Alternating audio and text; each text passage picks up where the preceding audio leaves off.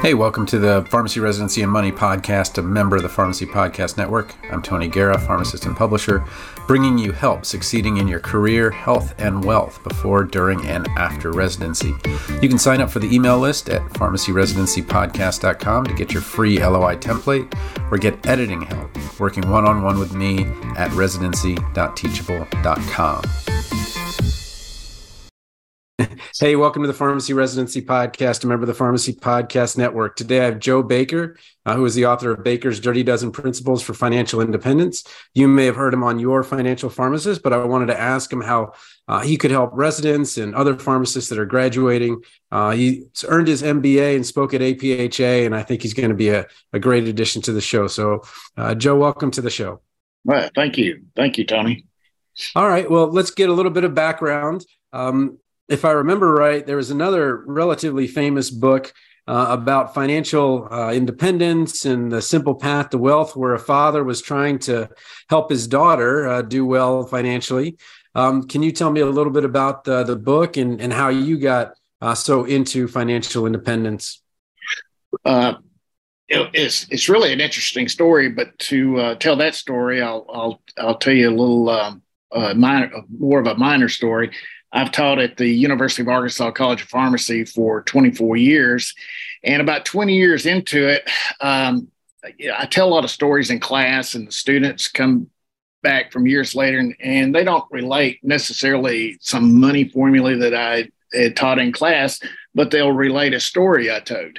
And um, uh, not to compare myself to Jesus, uh, but you know, Jesus did that. He told a lot of stories. And um, uh, so, uh, that's what sticks with people. So, uh, several students and former students said, you know, you really need to write a book. So, this was the uh, the precursor right before COVID, and and I said um, this might be a good time to to do this. So, I uh, wrote the book. It, it wasn't published yet. Did it all on my own. I thought I was really proud of myself, and and my daughters who are very cautious about me know that I can uh, sometimes say things that are inappropriate or tell a story that's a little off color. And since my book was filled with stories, my oldest daughter, Lindsay, said, Dad, I'm coming home for um, a Christmas vacation and I want to read your manuscript before you publish it.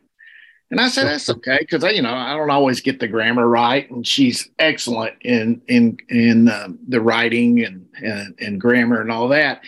So she, um, uh, during Christmas break, she s- sat down and she would uh, read part of the book, and then she just fall on the floor laughing about some of the stories. And she said, Dad, that's a great story, but you cannot tell that story. And I said, Oh, okay.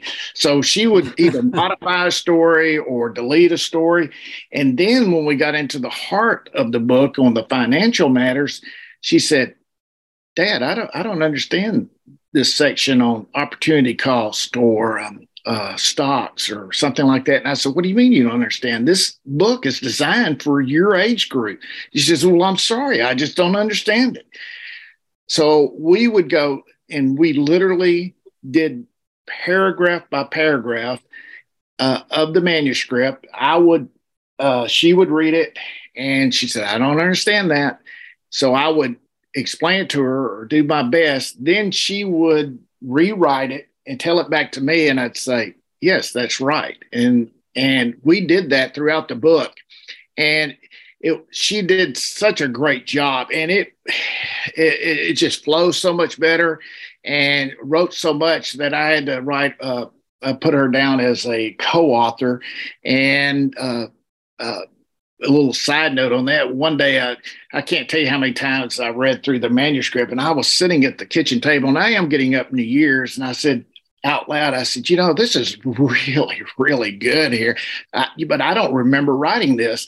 And my daughter, hearing that, piped up and said, well, you didn't, I did. And uh, I, said, I knew great. at that point I had to name her as, as co-author, and the book is filled with stories and she made sure they were all appropriate. Uh, and they're all true stories. I have over 33 contributors uh, to the book telling telling me their stories and relating in the book because that's that's how we can really um, uh, apply financial matters um, into our life is to hear other people's stories and if we can learn from others' mistakes or some uh, uh, good tips, and then that's that's what I tried to do in the book. All right. Well, let's go through uh, 13, but kind of uh, we're, we make a little bit of a twist here. Okay. So, how did you and how did your daughters find the path that will fulfill them? Because that's where you you started out. And uh, for us as pharmacists, we started, you know, the pharmacy, but uh, that doesn't necessarily fulfill you. It might, uh, but right. but how do you kind of offset these tuitions that students are paying these days compared to what I? So what I paid was I had nine hundred dollars a year for tuition for undergrad, and then four thousand a year for uh, grad. So right, yeah. How do you do it?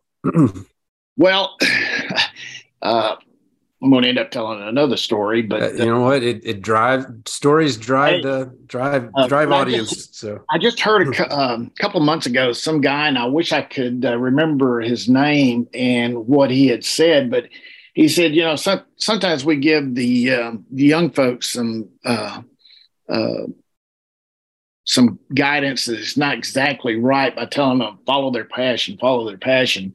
What we should do is have them find out what they're really good at and then go down that avenue. Then they'll find their passion in what they're doing. And that is um, so true. I wanted to major in history because that's my passion. Uh, so I minored in history and went down the path of business. And now I'm able to um, to travel and, and do a lot more in the history area. And my daughter, the co author, Lindsay, when she uh, went off to college, she said, um, uh, I said, Lindsay, what are you going to major in? And she said, Well, I'm thinking about majoring, or I'm not thinking about it. I'm going to major in Christian studies. And I said, Oh boy.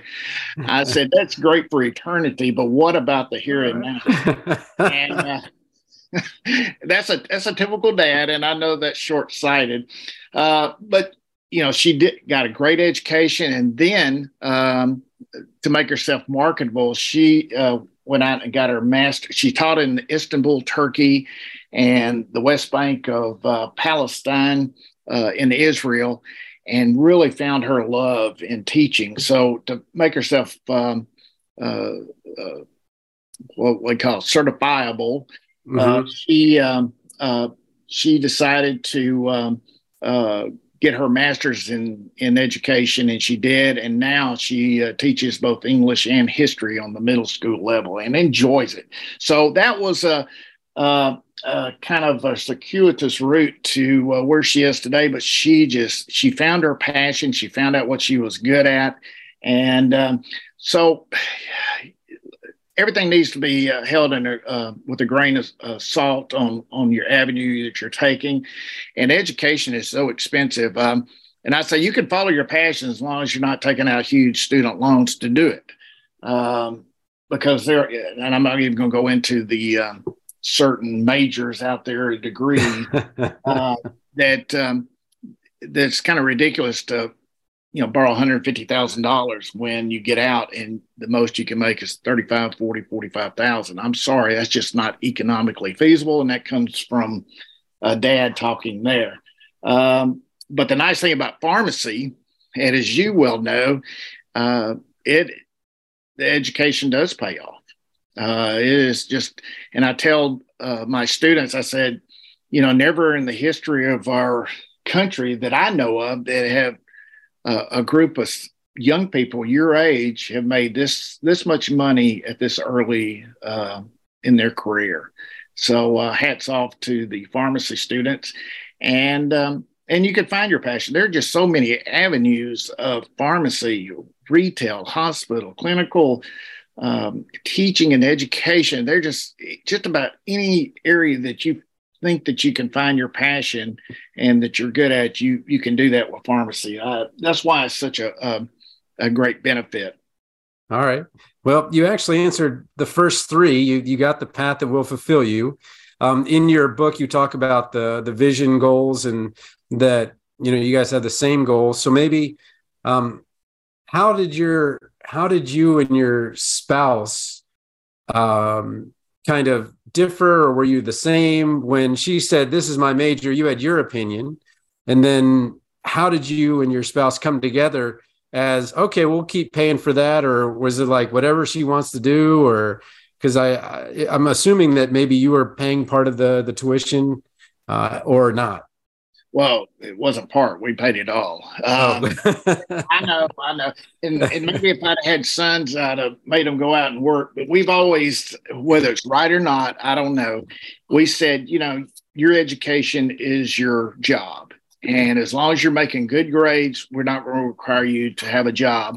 And fortunately, um, both my kids, uh, even though they went to private um, uh, undergraduate, and one of them went to Vanderbilt as a master's, and now at UCLA getting her PhD. Uh, not one dollar in student loans. So, and I've told people, I say, if you're not borrowing any money um, for student loans for your education, it gives you more leeway in following your passion. So, at that point, I said, you know, uh, my wife and I said, hey, it's not you know, we're not borrowing any money for this um, particular degree. So let's just see how it falls out. And it, and it did work out, but um, I'm ashamed to say that I was not a big fan of the degree at the time, but uh, well, as it turned out, it, it worked out. Well, you got a history degree, I got an English degree, and so it it it all does work out. And you you talk about education as an appreciable item.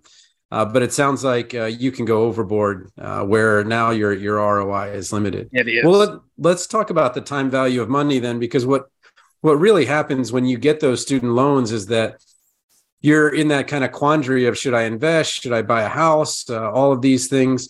So first, could you explain time value of money in the way you did that you moved from the way you had explained it first to the way that you had explained it after your daughter's edits? Uh, and then talk a little bit about how students today that are maybe not making a lot of money in residency can at least get getting gain an appreciation for the time value of money.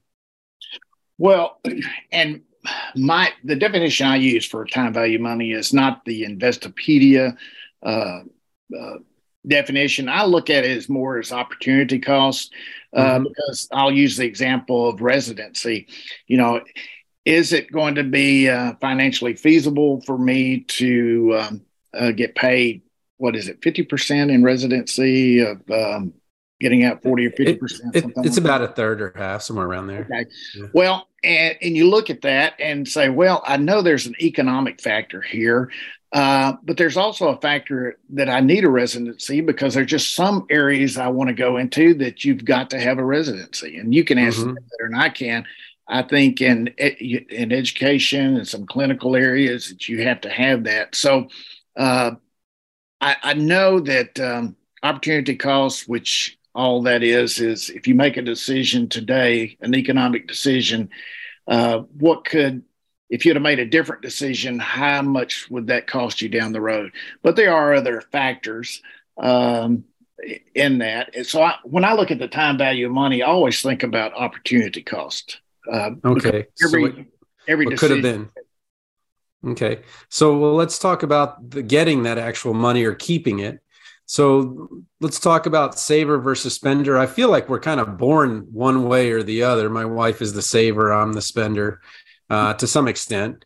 Uh, but we have both, we are both out of credit card debt, all consumer debt. We pay cash for our cars and all that stuff now but those kind of go hand in hand. I think we just crossed the 1 trillion mark in credit card debt in our country. Um, tell me a little bit about ways that maybe those that, that are not necessarily natural savers have been able to save and succeed, uh, and how do they stay out of credit card debt? Well, I, uh, I think a lot of it has to do with just educating yourself and knowing which way to go.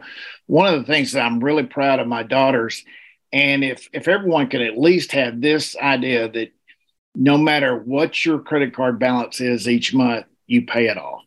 Uh, mm-hmm. And they have never, um, yeah, they've always paid off their their credit card balance each month. And I know Dave Ramsey says you shouldn't even have credit cards and all that. Right. But I, I just don't think that's um, feasible this day and time. Can't rent a vehicle uh, without one, etc. And um, so they um, they're very good at that. And I think it's just part of educating ourselves, and whether it's going through a, a Dave Ramsey Peace University class to have that awareness, or just sitting down and just analyzing what the cost. Yeah, some of these credit cards are 20, 25 percent um, finance charges on there. That's it's, you know, it's certain, crazy. Certain parts it's crazy. of Chicago, you if you miss a payment like that, you'll get your knees. If you can get the twenty five percent, yeah, that's right. That's right. So, um, uh, but that's the key. I, it's um, I don't even know who to attribute this to, but I've always said uh, I've heard it someplace and I'm borrowing it, but it's not how much you make; it's how much you keep.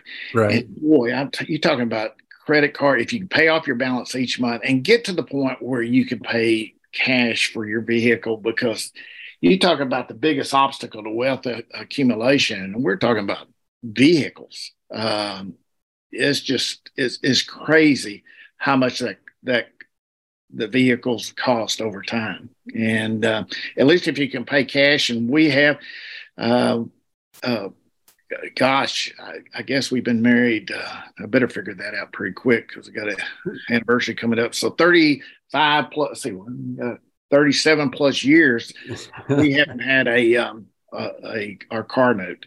And, um, and, and don't be fooled if even if it's zero percent financing, there there's a cost there. There's a hidden cost. So uh, okay.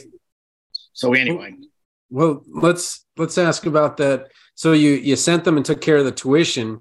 Did you send them to college with cars that you paid for when they were teenagers, or how did you handle that? No, as a matter of fact, uh, that I told them I said, listen, they wanted to go to a private school, of course, and uh, it was going to cost a whole lot more. And I said, here's the deal you can go to the private undergraduate school, but you're not going to have a vehicle. And um, uh, there's an interesting story on that.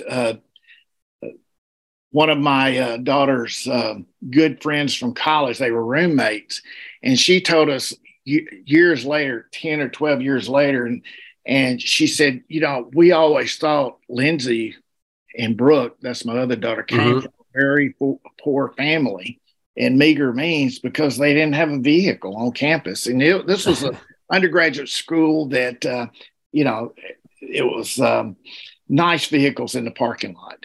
And uh, so they just considered them being poor and uh, they were pretty frugal with their money and all that. So that was the deal we made that uh, they wouldn't have a vehicle at least their first two years of college. And then when they did, uh, there was a tornado in Arkansas surprise, surprise. And it hit a car lot. And I was shopping for a vehicle and and I said, "What about these uh, vehicles over here that were hit by the tornado?" I said, "Oh well." I said, "I, I found one. It was a, a, Jeep Liberty. Had all four tires blown out.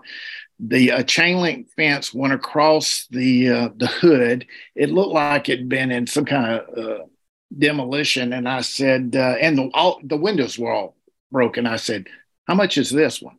And they looked at me like, you're an idiot. oh, no, I have um, uh, teenage daughters are in college, and um, I don't want to have to worry about any dings or scrapes. And they made me a deal. So that was the vehicle they had. So even when they were towards the end of college, they had an old beat up clunker, if you will. Uh, so, but, you know, because of all that, you know, and we had explained to them about why we're doing what we're doing, and they have uh, a better appreciation. And it's they're in their 30s now, and I'm very proud where they are uh, financially. Uh, both were liberal arts majors, and one's even getting her PhD. Um, and uh, here's another one as a dad head scratcher. She's getting a, a PhD in Near Eastern languages and cultures. So uh, here you go.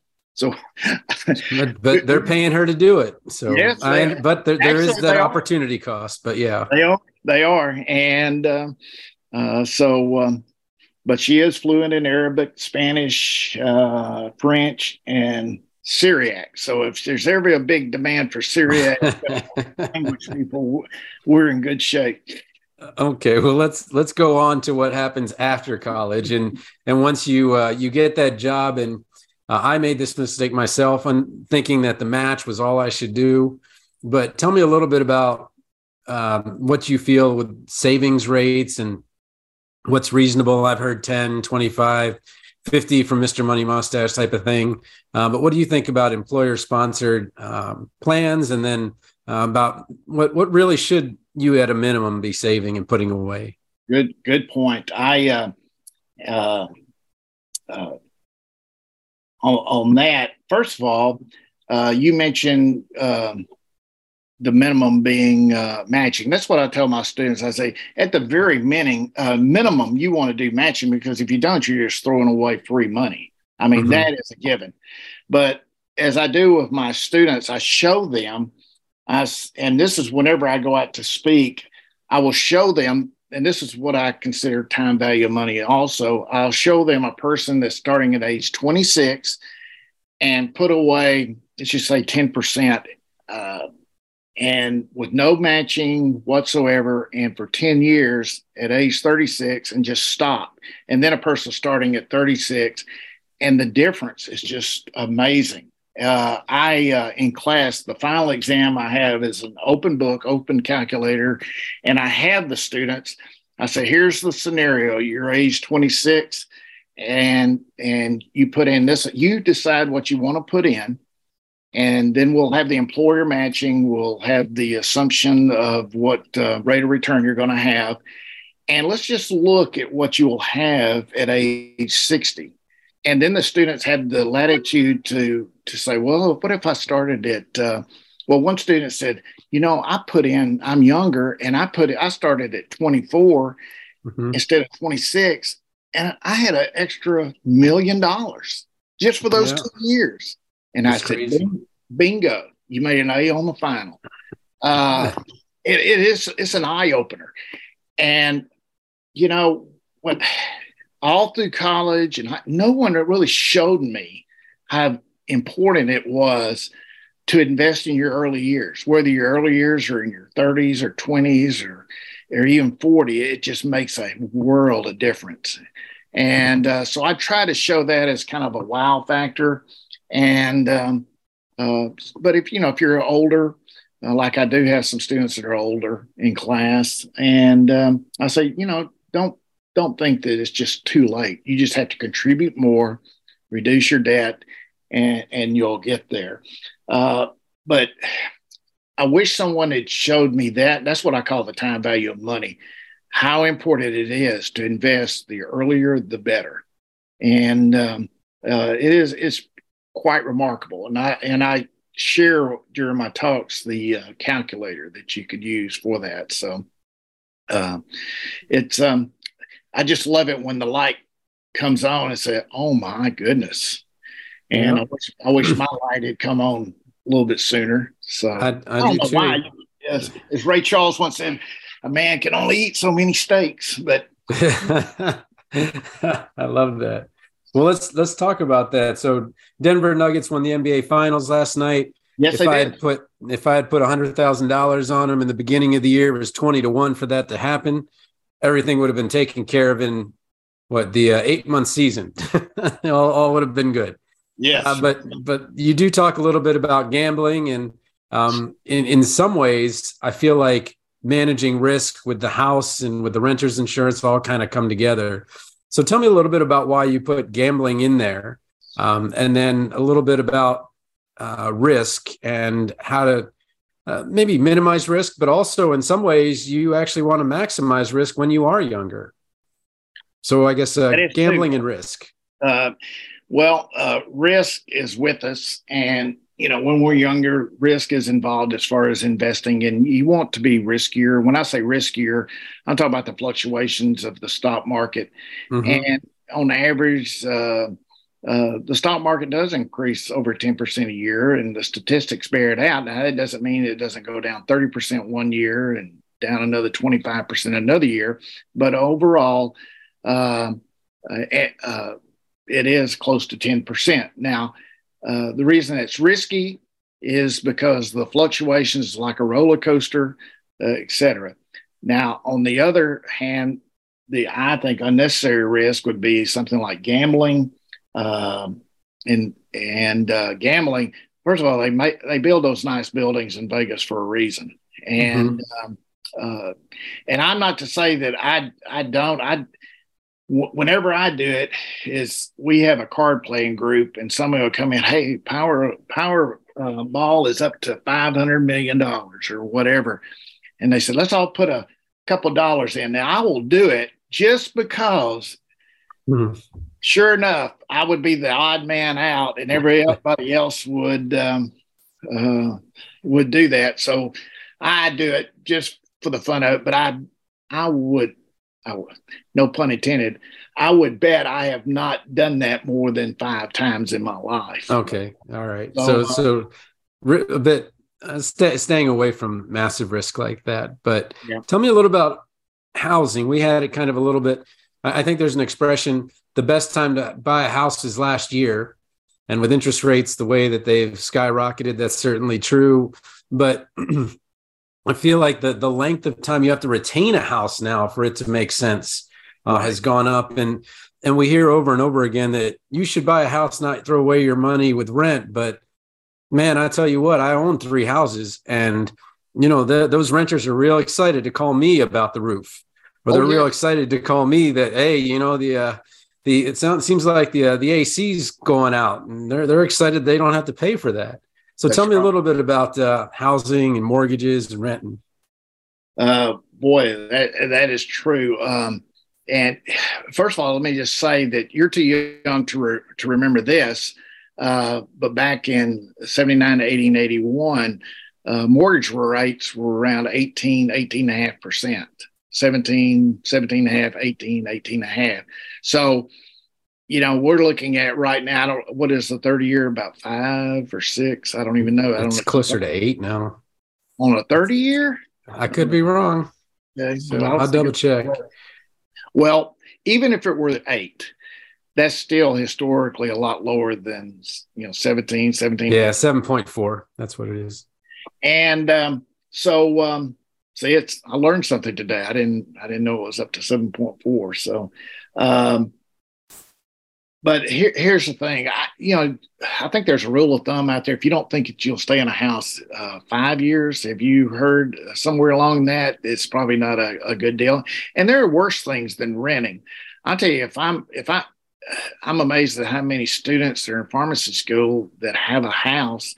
And all I could think of is, boy, you know, we have built three houses and, you know, obviously they were new when we moved in but there's still things you have to pay for. And there's maintenance issues, even though they're uh, uh, newly built houses that come up. There's all we're always spending money, and I know in the long run uh, we'll get that money back, but. Um, uh, there's just a, a, a, lot of money issues. And I'd say if you're not going to be there for in that location a certain amount of time, uh, then you should rent. It's there's a lot less pressure. Uh, and my daughter, she's that's in Los Angeles, she is wanting to buy a house so bad. And you in the Los Angeles area, boy, you're talking about a million dollars as a starter house almost. Mm-hmm. Yeah, and, that's right. Uh, it's just uh, it's it's crazy.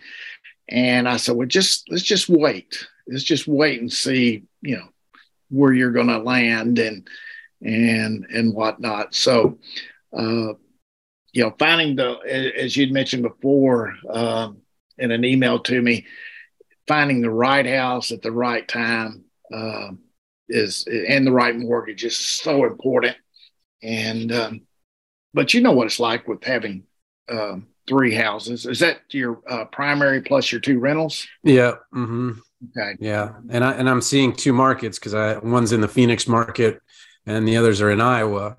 and I was very excited as Phoenix just skyrocketed, but right. then Phoenix took a beating, uh, not as bad as California, but uh, it, it went down from 350 to 310 pretty quick.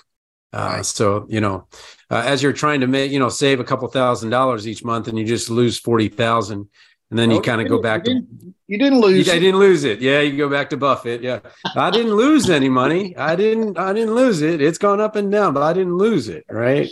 So I know, I know, and it's the same way with your uh, and I tell my students, I said, you're going to get it to a point with your 401k when the market goes down 30% and you had 500,000 in your 401k. Now you have 350,000 and you're looking for my cell phone or email to get and, I, I, and, and I'll have to t- walk you off the ledge.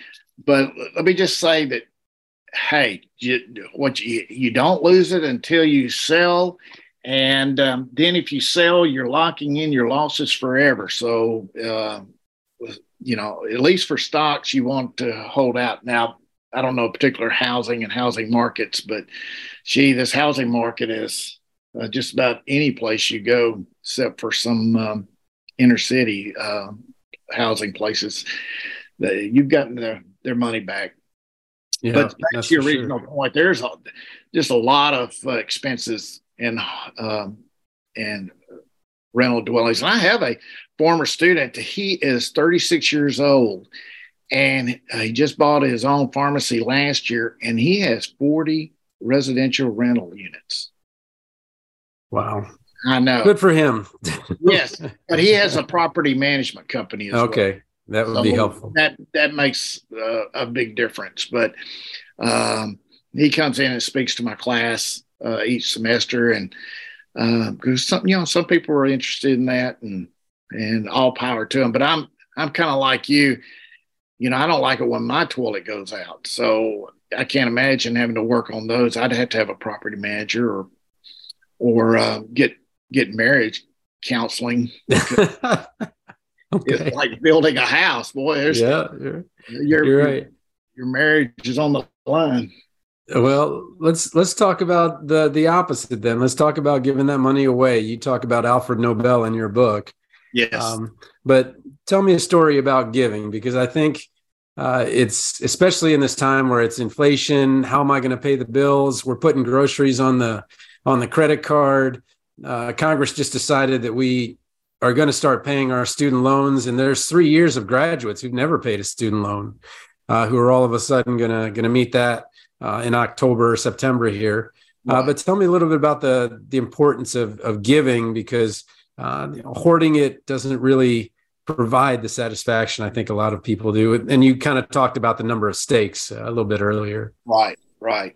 Well, and, and there's a time and place uh, for it as well. I know that uh, a lot of people uh, consider giving uh, uh, to church or wherever you place of worship whatever percent, uh, regardless of what stage in your life, and their rewards associated with that, spiritual rewards, etc.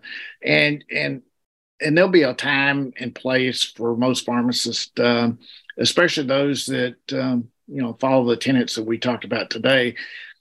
Eventually, they'll have, trust me, they'll have more money than they can uh, uh, know what to deal with, assuming that they don't follow the um, you know, buy everything we can, uh, uh, you know, the materialism, etc. Uh, mm-hmm. you know, if they if stay away from that, they'll have they'll have money to give away. And I tell you, it's it, it and it, quite frankly, it is a selfish.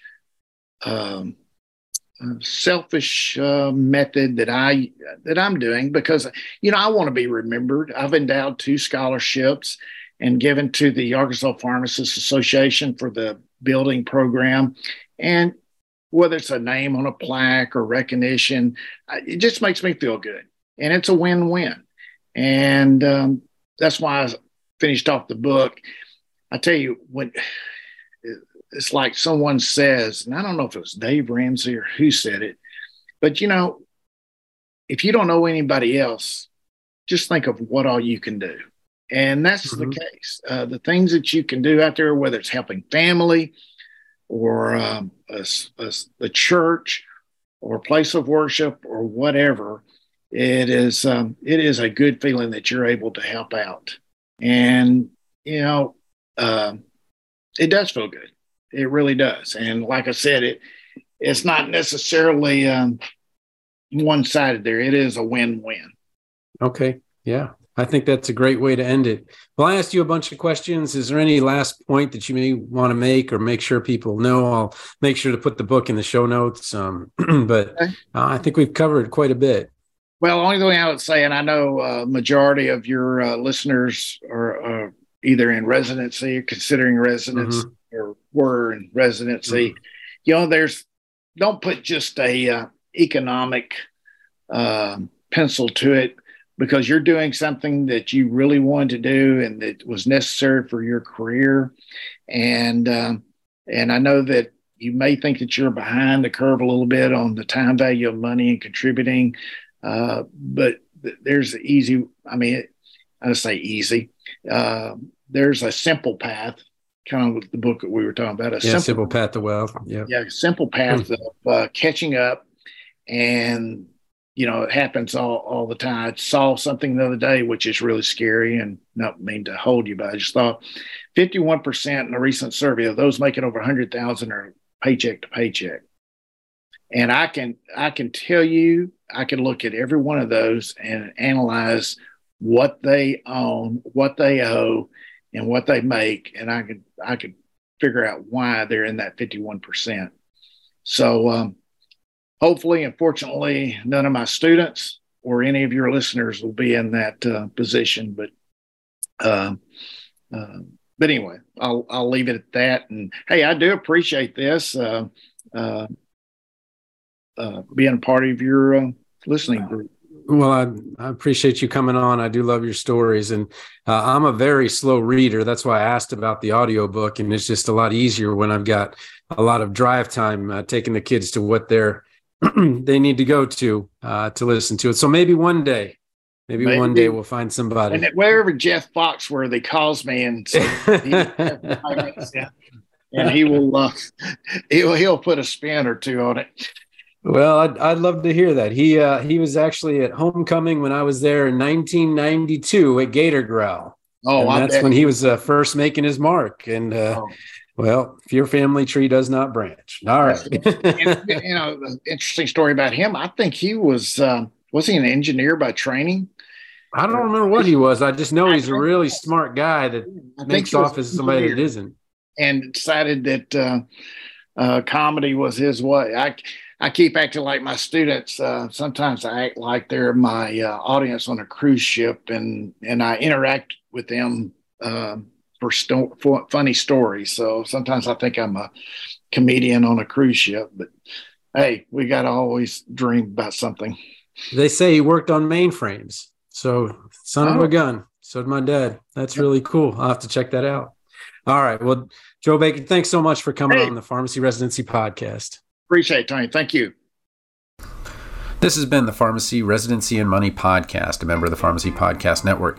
You might want to check out our available residency audiobooks at pharmacyresidencypodcast.com forward slash books, or you can get your first book free if you've never been on Audible before. You can work one on one with me to get a better residency that will better suit your career, health, and wealth at residency.teachable.com. Feel free to send an invite to Tony PharmD on LinkedIn or email me at tonythepharmacist at gmail.com. Music was by Policy.